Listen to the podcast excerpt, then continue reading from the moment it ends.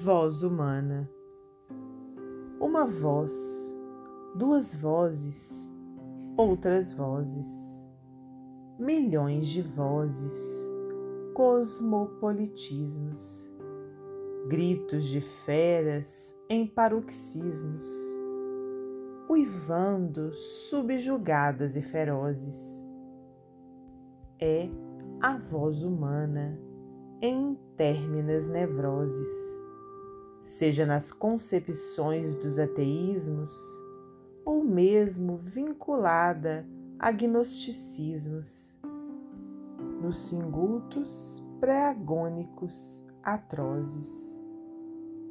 É nessa eterna súplica angustiada que eu vejo a dor em gozos insaciada, nutrir-se de famélicos prazeres a dor que gargalhando em nossas dores é a obreira que tece os esplendores da evolução onímoda dos seres.